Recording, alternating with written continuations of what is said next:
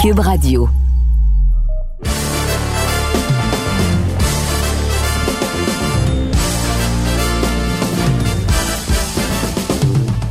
Monsieur Anber.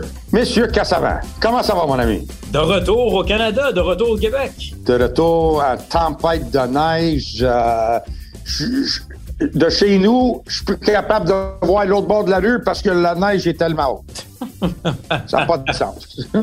ça. Bienvenue euh, au Québec au mois de janvier et février, Russ. C'est pas mal ça depuis euh, très longtemps. Je pensais de l'avoir- manqué euh, ah, trois semaines en Angleterre, l'hiver va passer, puis je vais arriver, ça va être printemps. Mais, mais non, Et non. non, c'est pas ça. Mais au moins, tu es revenu d'Angleterre avec plusieurs euh, belles victoires et on va pouvoir aborder le sujet d'Arthur Beterbiev et cette victoire 19e en carrière, 19 par knockout face à Anthony Yard et un peu plus tard au balado. Euh, le dernier round, merci d'être à l'écoute encore une fois sur Cube, tvasport.ca, Spotify, etc. Nous allons voir Anthony Descaries, le directeur général de Eye of the Tiger, car il y a un gala d'envergure jeudi soir au casino à 19h sur Punching Grace et TVA Sport. Donc, on va pouvoir lui parler d'Éric Bazignan en finale, Junior Ulysse en demi-finale dans quelques minutes. Mais commençons avec cette victoire, Russ. Euh, Arthur, on se doutait que ça allait être un combat quand même plus compliqué peut-être que les preneurs au livre pensaient, parce qu'Arthur est victime un peu de son succès. Il était favori 9 pour 1. Et Yard est quelqu'un de puissant, crédible, territoire hostile. Mais Arthur a finalement livré la marchandise. Il n'est pas nécessairement le meilleur boxeur défensivement de l'histoire, mais bonne chance de survivre 12 rounds face à Arthur Beterbiev. J'étais un peu euh, craintif. Je suis pas d'accord avec le fait que Arthur il était favori 9 contre 1. Euh, mais des fois, les, les, les cotes sont, sont vraies, mais on oublie. C'est pareil comme quand un boxeur peut gagner 10 rondes sur 10, mais chaque ronde, c'est une guerre. Chaque ronde est compétitif. Tu peux gagner 10-0, mais tu as battu pour ta vie pendant toutes les rondes pour, pour gagner. Et je pense que ça, c'était qu'est-ce qui est arrivé. Pas nécessairement qu'il s'est battu pour son vie, mais que le combat fut plus, plus compétitif qu'on pensait. Et la première chose que j'ai dit à Yard après le combat, quand il était dans notre coin, j'ai dit, puis je, je, je, je pense qu'il mérite au moins ça, c'est il était le plus résistant de tous les boxeurs auparavant contre qui Arthur s'est battu. Normalement, Arthur, au moment qu'il fait mal à quelqu'un, s'il s'il l'arrête pas tout de suite, c'est plus de temps après qu'il va l'arrêter, mais le gars ne revient pas dans le combat. Et plusieurs fois dans ce combat-là, euh, Yard se fait frapper par Arthur. Il était frappé dur, puis il revenait, puis il faisait des échanges, coup pour coup avec Arthur, qu'il y en a pas beaucoup de monde qui, sont capables de faire du échange coup pour coup avec Arthur. Puis je pense qu'il a tout essayé.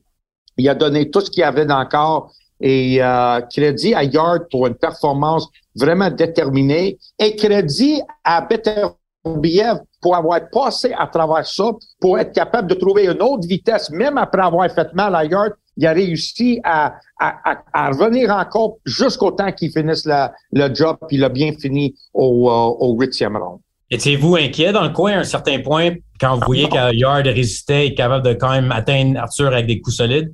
Non, euh, surtout de plus en plus que le combat avançait, de plus en plus que je pense que Marc est venu un peu plus calme là-dedans, puis là il disait à Arthur, ok, maintenant continue à mettre la pression, continue à... parce qu'au début on a, il a commencé, il fallait faire attention au début, parce que quand même, faut pas oublier que que Yard avait quoi, euh, 22 knockouts en 23 victoires, quelque chose comme ça, Oui. si je me trompe Oui. pas, il y a juste un gars qui avait fait la limite.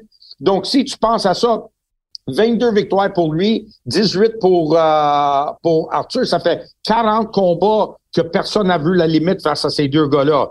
Donc, tu sais, euh, Yard était dangereux quand même. Marc voulait que, que, que Beterbiev boxe au début, qu'il fait attention. Et là, de plus en plus que, le combat allait, de plus en plus que Marc lui demandait de mettre son jab, derrière- euh, de travailler plus son jab. Moi, Marc, on a jasé dans le coin que le jab était clé. Marc a exigé le jab. Puis, euh, de plus en plus qu'il commençait à faire, à faire reculer Yard, puis le, le- il l'a dans, il, il allait dans le coin, puis là, il le tournait, puis il, il, il le mettait dans le coin, puis là, il a commencé à ouvrir les deux mains, coup au corps, coup à tête. Puis euh, ça, c'était le début. Au moment où on était capable de toucher Yard facilement, plus facile qu'au début du combat, pour moi, Marc a pensé que c'était une question de temps. Donc, est-ce que, par contre, l'aspect euh, que vous étiez en territoire hostile, s'est matérialisé, autre qu'on parle beaucoup des cartes des juges, que deux des trois juges avaient Yard en avance au moment de l'arrêt de l'arbitre. Est-ce que l'arrêt du coin de Yard, est-ce que tu as trouvé qu'il y a eu d'autres moments qu'il y a un avantage et vous étiez un peu, ça paraissait que vous étiez pas chez vous? Ben oui, c'était pas juste ça. Oublie pas. Le coup de tête que, que Beterbiev a reçu, l'arbitre l'a pas collé comme coup de tête. Il a dit que ça, c'est le résultat, le coupeur, c'est le résultat d'un coup de poing qui rend le coup, le coupeur légal. Ça veut dire que, admettons qu'on n'aurait pas été capable d'arrêter le sang et ça aurait continué à couler. L'arbitre aurait pu à n'importe quel moment dire, OK, je me fais au combat parce que c'est lui qui a le mot final de en, Grande-Bretagne. L'arbitre est le seul, le seul gars qui peut arrêter un combat.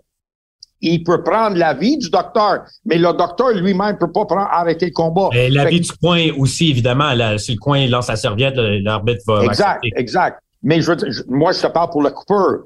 Si, si, admettons, ça commençait à couler, il aurait pu dire, OK, j'arrête le combat, puis on aurait perdu par TKO sais, parce que lui, il a collé ça comme un coup légal. Mais ce n'était pas un coup légal, c'était un coup de tête. C'est un autre exemple pour que je te dis, Matt, que je te parle souvent.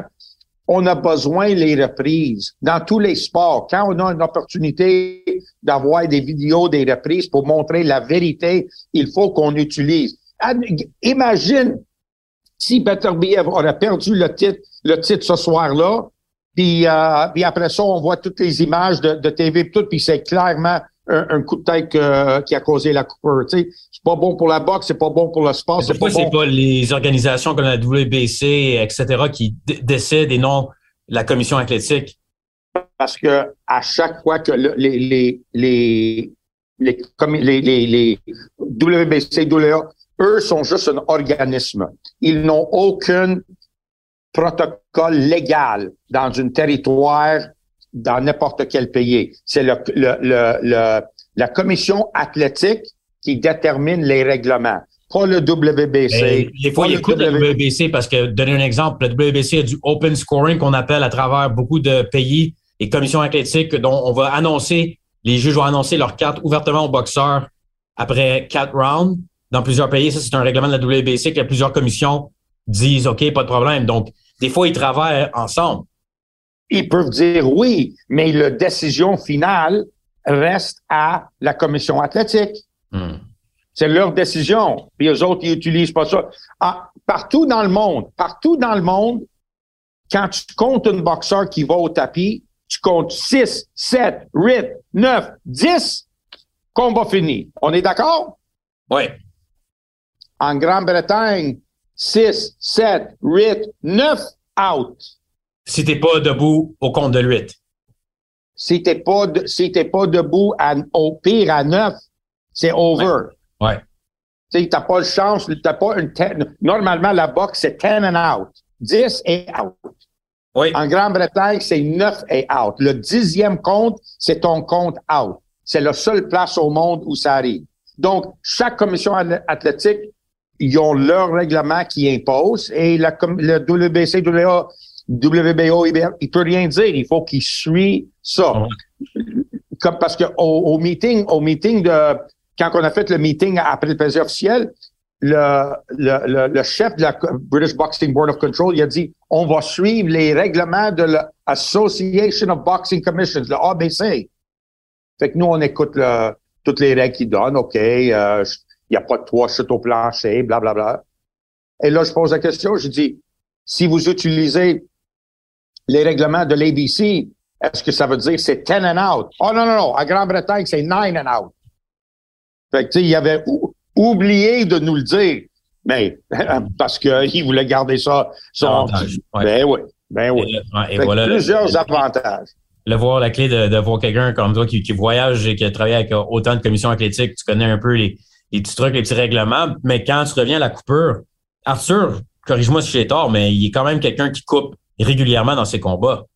Ben là, non, attends, relax. Là, euh, C'est juste parce que j'ai Marcus Brown en tête, c'est tout, juste ses deux derniers combats? Peut-être, oui. Mais, oui, le, le coupeur, là, dans le front, un, un freak, là. Puis c'est bizarre. Que c'est arrivé contre Marcus Brown. Je te l'ai déjà dit d'avance de Marcus Brown. Le même gars qui a causé le même genre de coupeur à, à, à Badou Jack. Impossible, là, tu sais, impossible. Mais il l'a ouvert dans plein de fronts, là. Fait que ça, c'est très rare, mais je ne je me souviens même pas. À part de ces deux combats-là de d'autres coupeurs? D'avoir travaillé sur une autre coupeur. Faudrait que je vérifie. Il me semble que je l'ai déjà vu couper euh, plus tôt, même avant le combat de Marcus Brown, mais ça se peut que ma mémoire euh, ajoute défaut. Quel combat ils ont fait assez long pour, pour qu'il soit coupé? Euh, ben, Enrico Colling, Vosdick. Colling, c'est sûr qu'il n'y en avait pas. C'est sûr Colling, il n'y en avait pas. Le seul gars que je pense, c'est peut-être le gars en Russie. Peut-être qu'il était coupé avec le, le gars en Russie.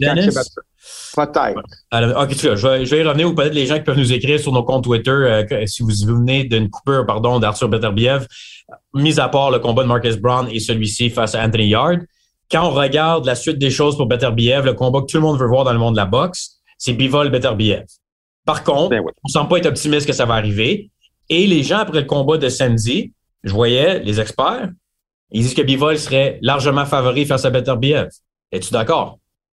Écoute, euh, peut-être. Peut-être parce que on peut dire que la valeur de Bivol a monté énormément avec une victoire sur Canelo, quand on pense que le seul autre boxeur qui a battu Canelo, c'était Floyd Mayweather. Donc, pas mal un, grand... Son, son valeur a, définitivement monté.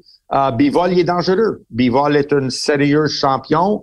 Euh, je ne serais pas surpris qu'il établisse euh, Bivol comme favori. Puis tant mieux. Euh, je pense qu'il y a beaucoup de monde qui a tous les combats, ils pensent Ah, oh, Arthur, il a, il a 38 ans, il va frapper le mur. Là, il, il peut, fait que euh, l'autre est plus jeune, euh, mais ça ne prend pas que ces, ces experts-là, experts-là disent ça, mais je pense pas que ça change rien. Pour moi, qu'est-ce qui me trouble, c'est le fait que Bivol va attendre pour le combat revanche contre Canelo. Je sais que ça va lui rapporter beaucoup d'argent, mais le fait qu'il parle qu'il faut qu'il descende à 168 livres, même s'il descend à 168 livres, oui, il va collecter un chèque. Mais même si Canelo gagne, t'as pas vengé ta défaite. T'as perdu à 175, man. T'es, es allé challenger le champion du monde à 175. Tu peux pas après faire descendre ce gars-là qui a jamais boxé à 168, fais-les descendre du poids, du poids à 168, le bas, puis le, le battre, puis dire Hey, j'ai vengé ma défaite. Non, t'as pas vengé ta défaite. Fait que, Il n'y a rien d'officiel à ce point-ci. C'est ce que les rumeurs disent parce que Bivol, ouvertement, a dit Moi, je serais prêt à prouver que je suis le meilleur boxeur, même à son poids, même à 168. Moi, je, je je sais pas pourquoi il y a même besoin de dire ça. Il dit si tu veux avoir ta combat revanche, ça va être à 175. C'est moi le champion, c'est moi qui colle les choses. Il y en a qui d'autres qui l'interprètent comme une façon de se protéger de devoir affronter Berterbiev, mais je pense pas que Bivol c'est le genre de gars qui a peur d'affronter qui que ce soit. Non, puis je pense aussi, puis euh, ça, ça fait plusieurs fois que je passe en entrevue, puis je dis la même chose, puis je vais le dire encore. Je pense que les champions, ils viennent tanner de se battre contre des aspirants quand eux, ils ont tout à perdre et l'aspirant, il n'y a rien à perdre, tout à gagner. Quand il y a des champions qui peuvent se battre ensemble et chacun se met leur ceinture en jeu, ça, c'est qu'est-ce que les champions veulent faire. À un moment donné, les, champions, que ce soit comme Beterbiev, que ce soit les, les Haney, que ce soit Lomachenko. ça dépend. on a vu, on a vu plein d'autres qui veulent, qui préfèrent euh, éviter d'affronter les meilleurs de la division ben oui, ben oui, c'est sûr, c'est sûr. Mais les vrais champions veulent, veulent tous les titres. Les vrais veulent affronter les vrais champions.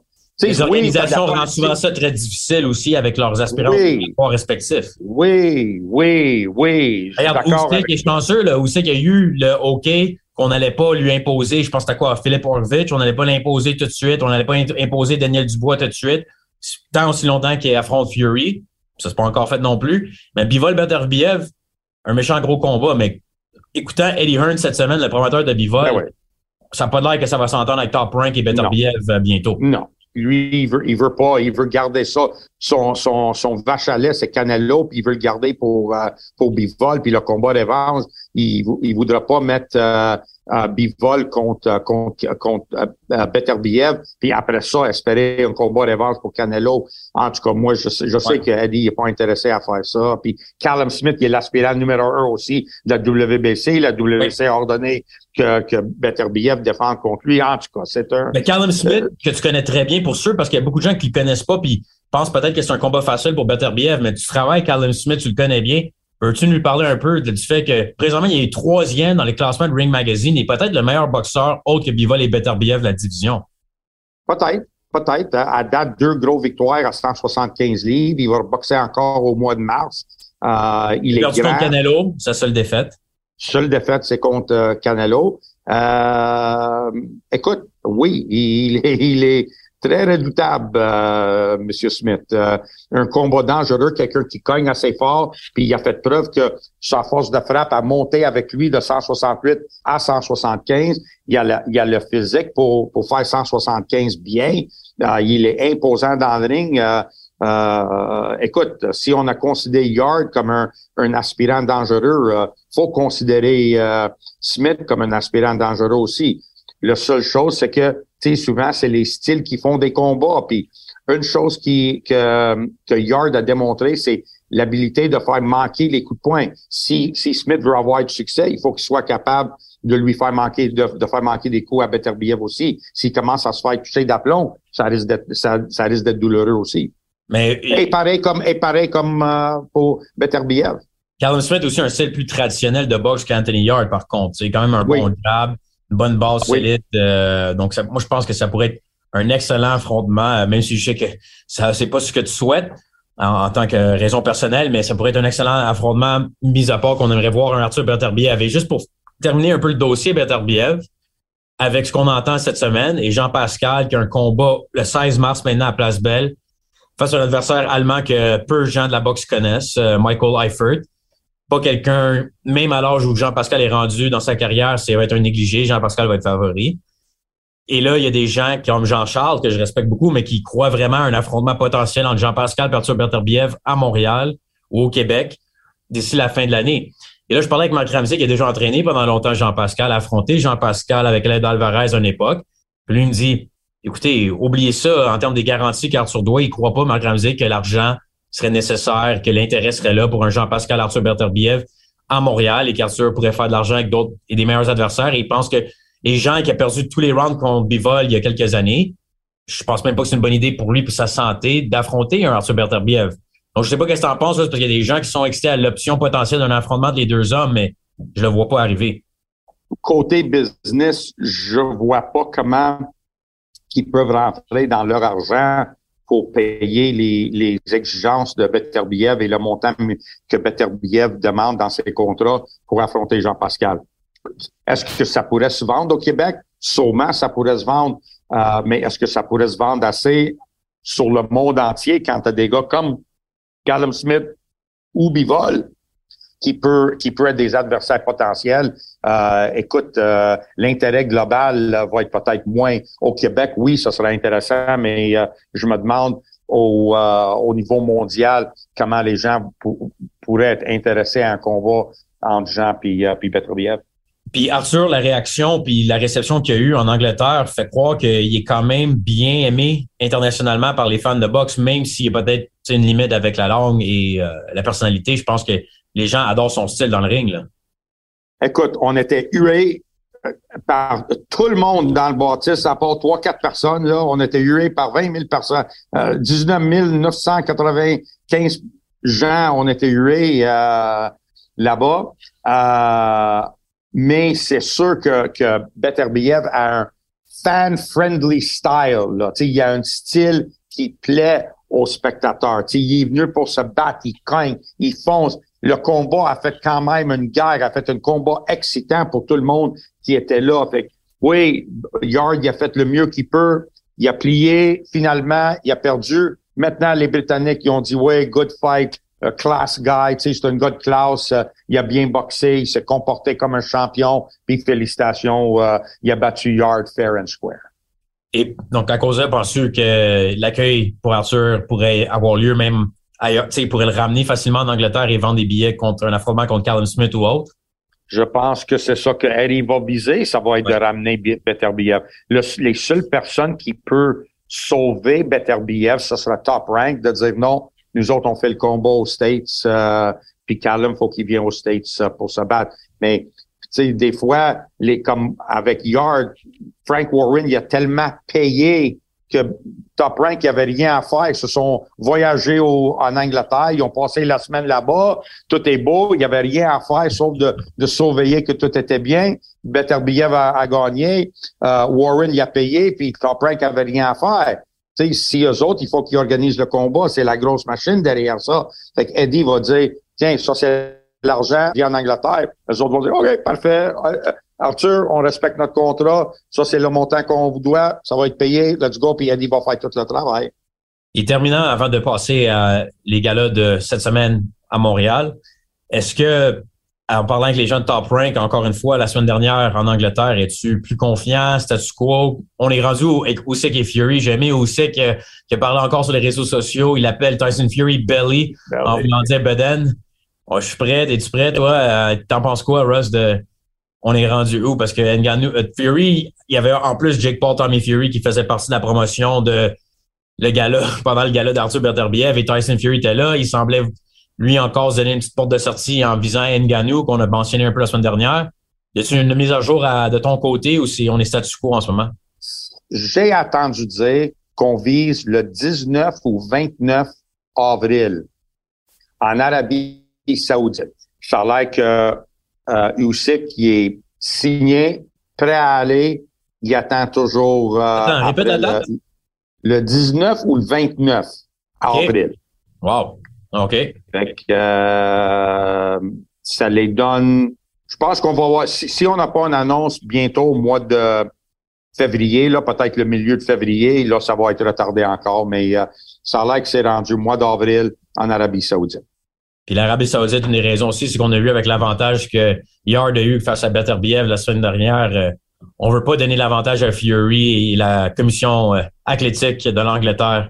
Je pense. Non, c'est sûr, c'est sûr, c'est sûr. Fait que moi, j'espère quand même que le combat va avoir lieu à, Jeddah et, pas à Riyad. Euh, on est habitué à Jeddah, euh, où c'est qu'il y a déjà boxé là. On connaît nos, les gens là-bas. Euh, je pense que ça va être euh, ça va être mieux là-bas. Puis les gens, ils ont fait sont capables d'organiser des grands combats. Ils ont organisé Callum Smith contre George Groves, Joshua Usyk. Fait que j'espère que ça va se faire là-bas.